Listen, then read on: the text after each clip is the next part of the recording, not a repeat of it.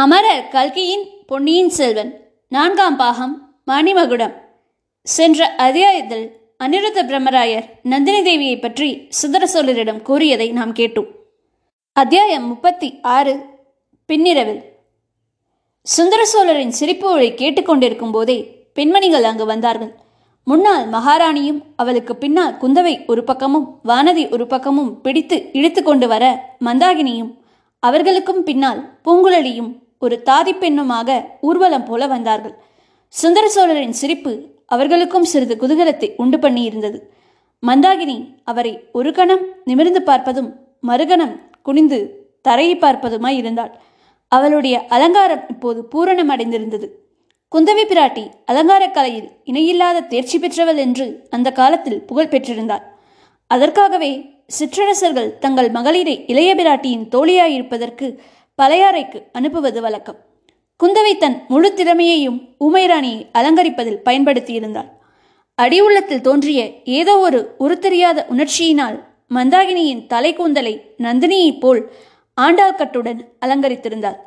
இந்த அலங்காரம் முடிந்ததும் பெண்கள் எல்லோருக்குமே அவள் தத்ரூபமாக நந்தினியைப் போலிருந்தது தெரிந்துவிட்டது. காட்டிலே அலைந்து தெரிந்த தேக ஆரோக்கியமுள்ள மாதரசியால் பிரியாயத்திலே இருந்த இருபத்தைந்து வருஷ வித்தியாசம் கூட அவர்களுக்கு தெரியவில்லை. மற்ற பெண்மணிகள் மந்தாகினி தேவியை சிறிது பெருமையுடனேயே அழைத்து கொண்டு வந்தார்கள். ஒவ்வொருவரும் ஒவ்வொரு காரணத்தினால் பெருமை கொண்டிருந்தார்கள். இந்த சரித்திரம் நிகழ்ந்த நாட்களில் தமிழகத்து பேரரசர்களும் குறுநில மன்னர்களும் பல மனைவியரை மணப்பது சகஜமாயிருந்தது. ஓயாமல் போர்கள் நடந்த வண்ணமாயிருந்தன. அரசலங்குமாரர்களோ போர்முனியில் எப்போதும் முன்னணியில் இருந்தார்கள்.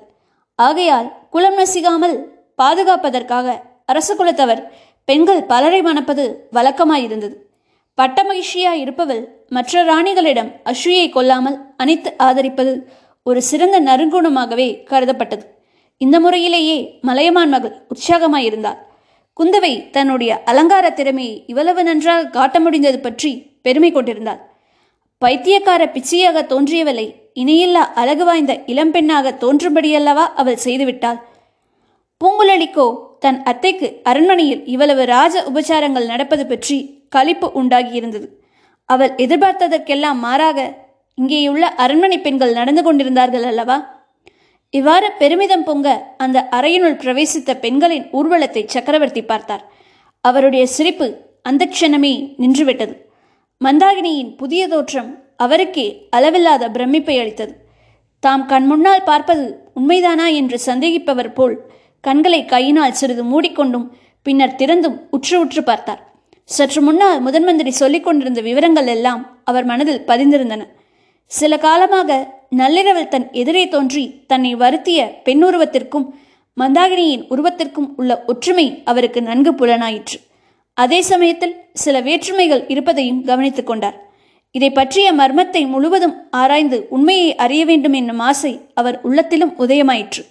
மந்தாகினி மீது அவருக்கு முதலில் ஏற்பட்டிருந்த அருவெறுப்பு அப்படியே மாறாமல் இருந்தது. ஆனால் அதை வெளியில் காட்டிக்கொள்ளாமல் இருக்க தீர்மானித்தார். அனிருத்தரிடம் அவர் முதன்மந்திரி சற்று முன் உங்களை நான் பைத்தியம் என்றேன். பிரம்மை பைத்தியமெல்லாம் எனக்குத்தான் என்று தோன்றுகிறது. இனிமேல் தினம்தோறும் வைத்தியன் என்னை வந்து பார்ப்பது மட்டும் போதாது. மாந்திரிகனையும் அனுப்பி வைக்க வேண்டியதுதான். பழுவூர் இளையராணியை பார்க்க வரும் மந்திரவாதியை பிடித்து அனுப்பி வைத்தால் கூட பாவமில்லை என்று மெல்லிய குரலில் கூறினார். அனிருதரின் உள்ளத்தில் ஒரு சினிய துணுக்கம் உண்டாயிற்று. அரசே அந்த மந்திரவாதிகளில் எவனும் சக்கரவர்த்தியை நெருங்காமல் இருக்கட்டும் என்று மனதிற்குள் வேண்டிக் கொண்டார். பிறகு மன்னர் பெருமா மந்திரவாதி எதற்கு? வேறு மந்திரம்தான் எதற்கு? ஸ்ரீமன் நாராயணுடைய திருநாமத்தை விட சக்தியுள்ள மந்திரம் வேறு ஒன்றுமில்லை என்றார். குந்தவை பிராட்டியோ அப்பா என்னை அழைத்து வர சொன்னீர்களாமே. பழையாறைக்கு போக வேண்டும் என்று கூறினீர்களாமே. நாங்கள் எல்லோருமே போகலாமா? என்றார். சுந்தர சோழர் அதற்கு மறுமொழி சொல்லாமல் முதன்மந்திரியை பார்த்து அனிருதரே நான் என் கருத்தை மாற்றிக்கொண்டேன் இந்த பெண்கள் எதனாலேயோ ஒரே உற்சாகமாக இருக்கிறார்கள். வீட்டுக்கு புதிய மருமகள் வந்தது போல களிப்படைந்திருக்கிறார்கள் இச்சமயம் இவர்களை பிரிக்க எனக்கு விருப்பமில்லை. தாங்கள் சற்று முன் சொன்னது போல இவர்கள் எல்லோரும் சில நாள் இங்கேயே தங்கியிருக்கட்டும். செம்பியன்மாதேவி தங்களிடம் மிக்க நம்பிக்கையும் மரியாதையும் உள்ளவர். ஆகையால் தாங்களே நேரில் சென்று அவரை அழைத்து கொண்டு வாருங்கள். தங்கள் சீரனை நாகப்பட்டினத்திற்கு அனுப்புங்கள். பெரிய பழுவேட்டரையரையும் அவருடைய இளையராணியையும் உடனே அழைத்து வர ஏற்பாடு செய்யும்படி நானே சின்ன பழுவேட்டரையருக்கு சொல்கிறேன் என்றார். அப்படியே செய்யலாம் சக்கரவர்த்தி. ஆனால் எல்லோரும் வந்து சேர்வதற்கு சில தினங்கள் பிடிக்கலாம். நேற்று அடித்த புயல் மலை காரணமாக நதிகளில் எல்லாம் பூரண பிரவாகம் ஓடிக்கொண்டிருக்கிறது என்றார் முதன் மந்திரி. ஹம் அதனால் பாதகமில்லை. இத்தனை நாள் பொறுத்த நாம் இன்னும் சில நாள் பொறுத்திருப்பதில் நஷ்டம் ஒன்றும் ஏற்படாதல்லவா? கரிகாலனையும் அழைத்து வருவதற்கு ஏற்பாடு செய்தால் எல்லா விஷயங்களையும் முடிவு செய்து விடலாம். அவன் இன்னமும் வருவதற்கு மறுத்தால் நானே புறப்பட்டு போக வேண்டியதுதான். அதை பற்றி பிறகு பேசிக்கொள்ளலாம். நீங்கள் நாளைக்கே சென்று பெரிய பிராட்டியை எப்படியாவது கையோடு அழைத்து வாருங்கள். போகும்போது புயலினால் கஷ்டத்திற்குள்ளான மக்களை பற்றியும் கவனியுங்கள். நம்முடைய குடும்ப விவகாரங்கள் விவகாரங்களில் கவனம் செலுத்தி அந்த முக்கியமான காரியத்தை மறந்துவிடும் என்றார் சக்கரவர்த்தி. இல்லை பிரபு அதை நான் மறக்கவே இல்லை. எல்லா காரியங்களும் சரிவர நடைபெறும். தாங்கள் நிம்மதியாக இருக்கலாம் என்று சொல்லிவிட்டு முதன்மந்திரி விடைபெற்று சென்றார். அன்றிரவு சுந்தர சோழர் உண்மையிலேயே இத்தனை காலமும் அனுபவியாத நிம்மதியை அடைந்திருந்தார். கரையர் குளத்து மந்தாகினி இறக்கவில்லை என்னும் செய்தி மெய்யாகவே அவருடைய நெஞ்சில் வெகுகாலமாக குடிகொண்டிருந்த ஒரு பெரும்பாரத்தை அகற்றிவிட்டது. அருள்மொழிவர்மன் நாகப்பட்டினத்தில் இருக்கிறான் என்ற செய்தியும் அவருக்கு ஆறுதல் அளித்திருந்தது. சூடாமணி விகாரம் மிக பலமான கட்டிடமாதலால் அதில் உள்ளவர்களுக்கு அபாயம் ஒன்றும் நேர்வதற்கில்லை என்ற தைரியமும் அவருக்கு இருந்தது. பலவூர் இளையராணி அவருடைய புதல்வியாய் இருக்கலாம் என்று அனிருத்தர் குறிப்பிட்டதை நினைக்க நினைக்க அவருக்கு வேடிக்கையாயிருந்தது. இது சக்கரவர்த்தியின் முகத்திலும் அடிக்கடி குறுநகையை உண்டாக்கியது. மலையவான் மகள் முதலிய பெண்களுடன் அவர் சிறிது நேரம் உல்லாசமாக பேசிக் கொண்டிருந்தார். குந்தவையின் அலங்கார திறமையை பற்றி பாராட்டினார். காட்டுமிராண்டி ஜென்மமாக காணப்பட்டவளை தேவலோகத்து இந்திராணியாக மாற்றிவிட்டாயே. ஆனால் அதற்கெல்லாம் இந்த கிழவிதானா ஆகப்பட்டால் வானதியை போன்ற சிறு பெண்களிடம் அல்லவா உன் திறமையை காட்ட வேண்டும்?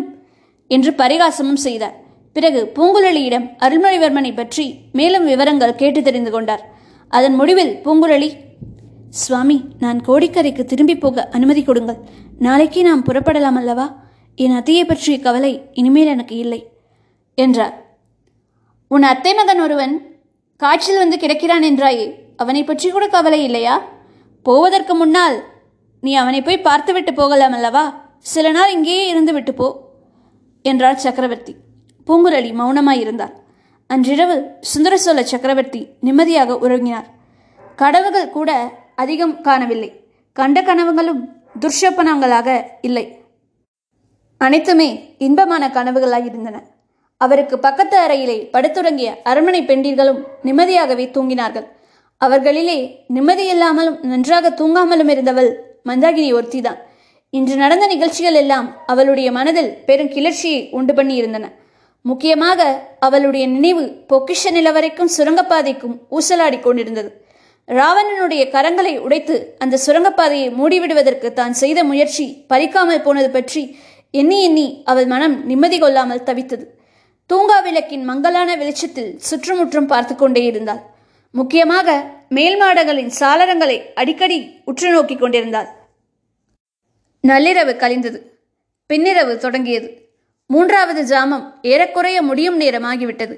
அப்போது மேல் மாடத்தின் சாளரம் ஒன்றில் ஒரு தோற்றம் அவளுக்கு தென்பட்டது. அகோர பயங்கர முகமொன்று அந்த சாளரத்தை ஒட்டினால் போலிருந்த அந்த அறைக்குள்ளே எட்டி பார்த்து கொண்டிருந்ததை கண்டாள். அந்த முகம் இன்னாருடைய முகம் என்பதும் ஒருவாறு அவளுக்கு தெரிந்துவிட்டது. தூக்கி வாரி போட்டுக்கொண்டு எழுந்து நின்றாள். மறுபடியும் அந்த சாளரத்தை உற்று பார்த்தாள். அங்கே அந்த முகத்தை காணவில்லை. பக்கத்து அரைவாசற்படி வரையில் மெல்ல நடந்து சென்று எட்டி பார்த்தாள். அங்கே சக்கரவர்த்தி நிம்மதியாக உறங்குவதைக் கண்டாள். அந்த அறையின் மேல்மாட சலரங்களையும் உற்று பார்த்தாள். ஒன்றும் தெரியவில்லை. திரும்பி வந்து சிறிது சத்தம் செய்யாமல் பூங்குழலியை கையினால் தொட்டு அசைத்து எழுப்பினாள். அசந்து தூங்கிய பூங்குழலி கண்விழித்தாள் ஊமைராணியின் ஊமை ராணியின் முகத்தோற்றத்தைக் கண்டு திடுக்கிட்டாள். ஊமைராணி சமிகையினால் தன்னை தொடர்ந்து வரும்படி அவளிடம் சொன்னாள். அத்தையிடம் அளவில்லாத பக்தி விசுவாசம் வைத்திருந்த பூங்குழலியும் சத்தம் செய்யாமல் எழுந்து அவளை பின்பற்றி சென்றான். ஊமை ராணி சிற்ப மண்டபத்தை நோக்கி சென்றாள். போகும்போது நடைபாதையில் எரிந்து கொண்டிருந்த தூங்கா விளக்கு ஒன்றை கையில் எடுத்து வைத்துக் கொண்டாள். சிற்ப மண்டபத்தை அடைந்ததும் பூங்குழலிக்கு சிறிது கவலை உண்டாயிற்று. மறுபடியும் இவள் ராவண சிற்பத்தை உடைக்கப் போகிறாளா என்ன? அப்படியானால் அதனால் ஏற்படும் சத்தத்தில் அரண்மனையில் உள்ளவர்கள் அத்தனை பேரும் விழித்துக் கொள்வார்களே. தன் அத்தை பைத்தியக்காரிதான் என்று ஊர்ஜிதமாகி மல்லவா விடும்? அத்தை அந்த முயற்சியில் இறங்கினால் தான் அதை தடுத்தே ஆக வேண்டும். சுத்தியை பலவந்தமாக பிடுங்கியாவது தடுத்தாக வேண்டும். இப்படி எண்ணிக்கொண்டே அத்தையை தொடர்ந்து சிற்ப மண்டபத்திற்குள்ளே பூங்குழலி பிரவேசித்தார் ஆ இது என்ன? அந்த ராவண சிற்பத்தின் தலையொன்று அசைகிறதே? இல்லை இல்லை. ராவணன் தலை அசையவில்லை. ராவணனுடைய தலைகளுக்கும் மேலே உள்ள கைலாச மலைக்கும் மத்தியில் வேறொரு மனிதனின் தலை மாதிரி தெரிகிறது. உடனே அது மறைந்து விட்டது வீண் பிரம்மை. தூக்க கலக்கம். விளக்கின் ஒளியில் உண்டாகும் சிற்பங்களின் நிழல் தோற்றமாய் இருக்க வேண்டும் என்று எண்ணிக்கொண்டாள் பூங்குழலி. மந்தாகினிக்கும் அந்த தோற்றம் புலப்பட்டதோ என்னமோ தெரியவில்லை. ஆனால் அவள் ராவணன் சிலையை நெருங்கித்தான் சென்றாள். நல்ல வேளையாக பக்கத்தில் கிடந்த சுத்தியின் மீது அவள் கவனம் செல்லவில்லை. ராவணன் தலைகள் கைகளுக்கும் அவை தடி தாங்கிக் கொண்டிருந்த கைலாசகிரிக்கும் நடுவில் இருந்த இருளடர்ந்த பகுதியில் தீபத்தை தூக்கி பிடித்து காட்டினாள். அங்கே ஒரு துவாரம் இருந்தது தெரிந்தது. பூங்குழலி முன்னமே யூகித்தது சரிதான். அங்கே ஒரு சுரங்கப்பாதையின் வெளித்துவாரம் இருக்கிறது. யாரும் சந்தேகிக்க முடியாதபடி அவ்வளவு சாமர்த்தியமாய் அமைக்கப்பட்டிருக்கிறது. அந்த சுரங்கப்பாதையின் துவாரத்தை மூடிவிடுவதற்கே முன்னிரவில் தன் அத்தை பிரயத்தனப்பட்டாள். அதை அறிந்து கொள்ளாமல் மற்றவர்கள் தடுத்துவிட்டார்கள் இவ்விதம் பூங்குழலி எண்ணிக்கொண்டிருக்கும் போதே ஊமைராணி தன் மருமகளுக்கு தன்னை பின்பற்றி வரும்படி சமிக்கை செய்துவிட்டு கையில் விளக்குடனே அந்த துவாரத்தில் சிரமப்பட்டு புகுந்து அதில் இறங்கி செல்லத் தொடங்கினார் சிறிது சிறிதாக அவள் உடம்பு மறைந்து வந்து தலையும் மறைந்து கையில் பிடித்திருந்த விளக்கும் மறைந்தது. கொஞ்சம் வெளிச்சம் மட்டும் தெரிந்தது. பிறகு பூங்குழலியும் உடம்பை நெளித்து வளைத்து தலையில் மோதிக்கொள்ளாமல் ஜாக்கிரதையாக அந்த சுரங்க துவாரத்திற்குள் இறங்கினாள். சில கணங்களுக்கெல்லாம் அவளும் மறைந்தாள். பின்னர் விளக்கின் ஒளியும் மறைந்தது. சிற்ப மண்டபத்தில் அந்தகாரம் குடிகொண்டது. காலையில் மலைவான் மகளும் குந்தவியும் வானதியும் எழுந்து பார்த்தபோது உமைராணியையும் பூங்குழலியையும் அவர்கள் படுத்திருந்த இடத்தில் காணாமல் திடுக்கிட்டார்கள். அரண்மனை முழுவதும் தோட்டத்திலும் சிற்ப மண்டபத்திலும் தேடி பார்த்தும் அவர்கள் அகப்படவில்லை. அவர்கள் எப்படி மாயமாய் மறைந்தார்கள் என்பதை யாராலும் யூகிக்க முடியவில்லை. சக்கரவர்த்தியிடம் கூறியபோது முதலில் அவர் சிறிது கவலைப்பட்டார். பின்னர் அந்த பைத்தியங்கள் போய் தொலைந்ததே நல்லது. எப்படி தொலைந்தால் என்ன? என்றார். எனினும் அவர் உள்ளத்தினுள்ளே இனந்தெரியாத கவலையும் பயமும் குடிகொண்டன.